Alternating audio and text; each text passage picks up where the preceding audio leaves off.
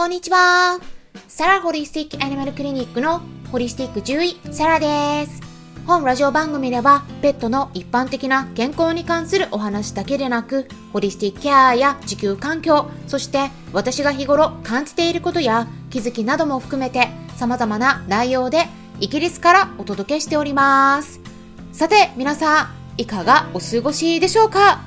昨日はね、3連休の初日で、今日が2日目ですね。ただ、台風が来ていたので、天気予報確認すると今日は結構暑くなりそうなんですよ。急に気温が上がると熱中症になる子もいるので、一緒に暮らしている子たちのために、くれぐれも気をつけてあげてくださいね。私の方はですね、昨日はね、再びヘナで髪を染めていたんですよ。以前もね、皆さんにお伝えしたところですけど、これ結構いいんですよ。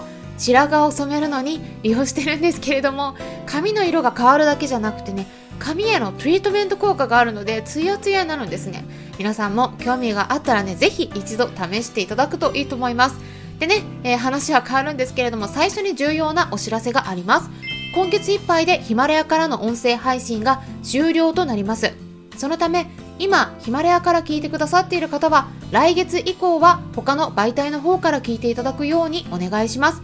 切り替える先としてはスタンド FM がおすすめです。それからですね Apple Podcast から聞いてくださっている方もヒマラヤと連携させていたのでぜひですねタイトルがサラ先生のペットの暮らしと健康ナンバー2っていう方に切り替えていただくようにお願いします。すでにそちらの方登録されている方はそのまま聞いていただくことができます。え詳細は概要欄の方を合わせてご確認ください。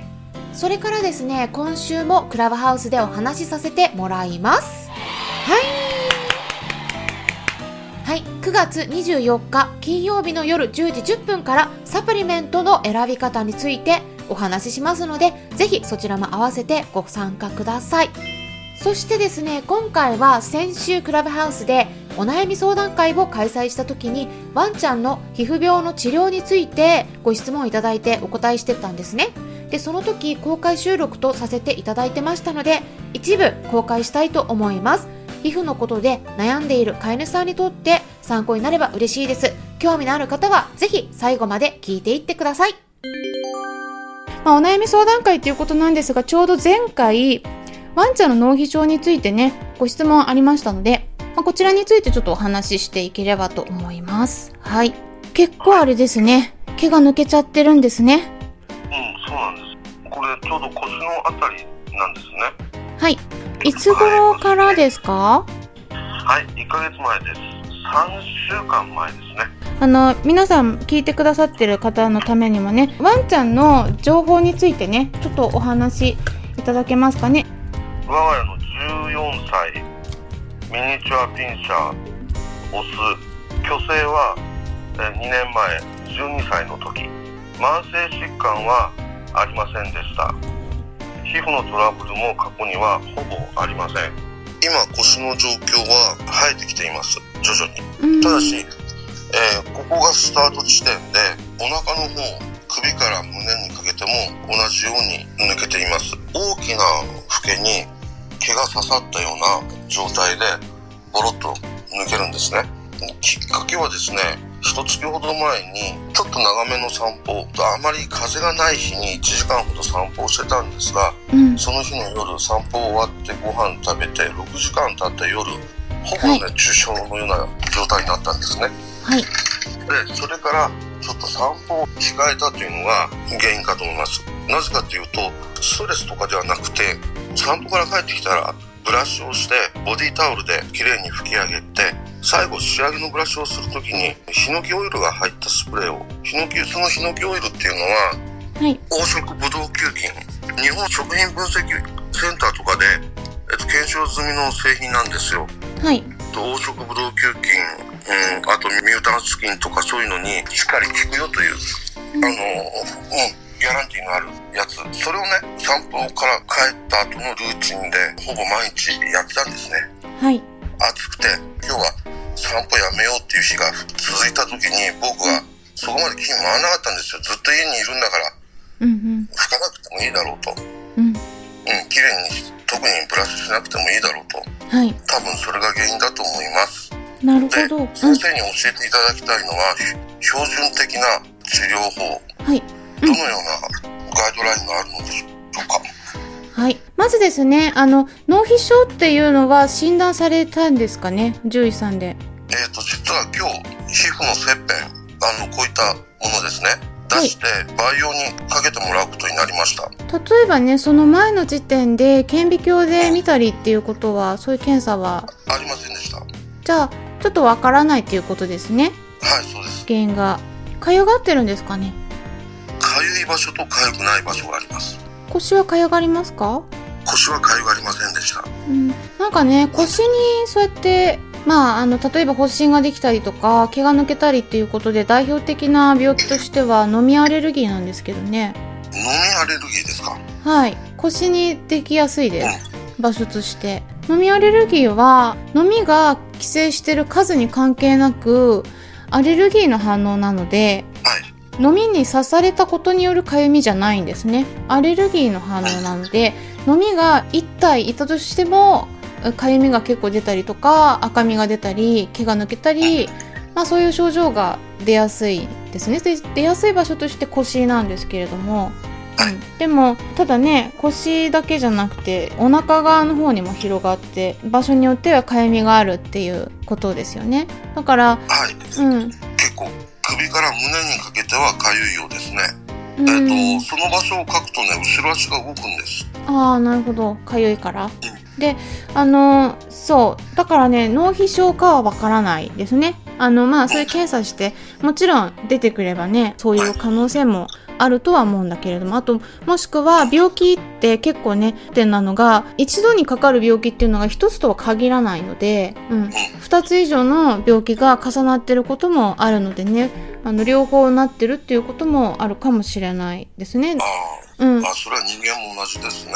そうですね特に年齢がね高い子なんかは意外に気づかれてないところでちょっとね例えばね肝臓の数値が高くても全然症状出さなかったりする子も多いので気づかれてないことが結構あるんですよね。脳皮症っていうのはね皆さん海っていう漢字海は可能の脳っていう漢字ですけどね。海っていう漢字に皮膚の皮っていう漢字に症状の症という漢字を書いて脳皮症って言うんですけどもこれすごくワンちゃんに多い病気で細菌が感染することで皮膚の中に小さい海みたいなのがこうできてたりするんですねなのでそれは感染が原因だからまあ一般的な治療法としてはそういう抗菌作用のある、うん、成分が入ってるシャンプーを定期的にやるっていうことがすごい重要になってきますねわかりました。うん、そうですね。ひどい場合は1週間に1回から2回、3回ぐらいやる場合もあるんですけども、ただちょっと皮膚の状態によって決めないと、あんまりですね、これやりすぎると、今度逆に皮膚のバリア機能が剥がれちゃって、ちょっと乾燥してきて、逆にまた今度別の感染になりやすくなったりとかもするので、あんまりやりすぎないようにも気をつけた方がいいですね。あ、そうですね。最初、1日目は皮膚が盛り上がった感じ、丘のように。で、2日目は少しチクチク。うんうんで、3日目に飲み取り口を入れたら、ちょっと写真変えますね。まあ、でもねそれって結構典型的な脳皮症って言われる感染に見られるタイプの症状の出方ですね。あ、そうですか。はい。うん。あのこのね毛の内側のところにちょっとこうモコモコしたものがこうねついてますけれどもこれがこの中身がね目が乾燥したものだったりもするので、まあ、ちょっと脳皮症の可能性も十分にあるかなと思いますねその2日目のチクチクしたところに指がた、まあ、そこを触るとね、臭かったです。ああそうそうちょっと独特な匂いが出ますね。じゃあちょっとね可能性は十分にあるかなと思いますね。まずできたらねちょっとシャンプーうんやってあげるのがいいですね。で結構シャンプーもすごいね重要でやり方がね適切じゃないと治りが悪くてでそういう子にの飼い主さんにトリマーさんにちょっとね専門の方にやってもらってくださいって言ってやったらすごい良くなった子がいますね。あのシャンプーって結構すすぎとかなんかい。ろいろはい。そうなんです。あんまり。ねあとねゴシゴシやりすぎないように気をつけてください。ああ、自分が頭を洗う時のように爪を立てず、指の腹で地肌を。そうですね結構ねシャンプーはすごくおすすめです。シャンプーだけでねかなり良くなる子多いですのでだから結構最近ワンちゃんの皮膚科専門の先生とかもねあの最初に抗生剤飲み薬出さないんですね。あの大体日本でも。はい。もうシャンプーですねまず最初。そうですね。うん。あの皮膚を正常にあのまめに保つことっていうのをあの言われました。うん。今日は、そうですね。はいあと抗生剤は今日は何も薬はもらってませんね。うんうん結果を見てからで、うん、いいんじゃないっていうことで。そうですね。あのできたらちょっとシャンプーはね早めにしてあげるとだいぶ違うと思いますので、はい。うん、あの最近ねインターネットでもね製薬会社が出してるようなワンちゃん用のその抗菌作用のあるシャンプーも販売されてるのでその辺もねちょっと見てみるといいと思います。でもちろんねあの西洋医学的にはそうなんだけどただ結構ハーブ系のねシャンプーとかでもね改善してる子もいるので、まあ、その辺お好みでねちょっとはいうん、決めていただくといいと思います。製薬会社がね、出してるクロルヘキシジンって書いてあるシャンプー、うん、2%のね、あの、入ってるのだと、うん、まず間違いないですよね。あの、ワンちゃん、うんよく皮膚科で使われてるシャンプーになるので、先生ありがとうございますはい。ありがとうございます。ご質問いただいて。ということで、今回はワンちゃんにとってめちゃくちゃ多い脳皮症の治療について簡単に解説していきました。参考になったという方は、よろしければいいねボタンのクリックとかフォローもしていただけたら嬉しいです。そしてですね、もしも周りにこういった音声配信に興味のありそうな方がいらっしゃったら、ぜひですね、紹介していただいたらさらに嬉しいです。